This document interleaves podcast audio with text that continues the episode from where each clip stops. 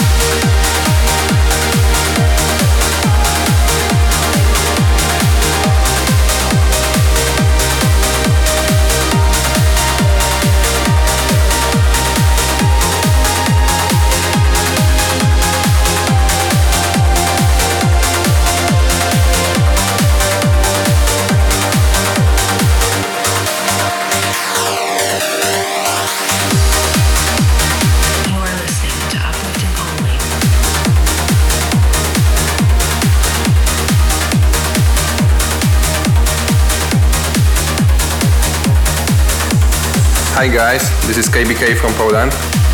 You're listening to my brand new track Moments of Life, remixed by Gayax. I hope you enjoy it and thanks for listening.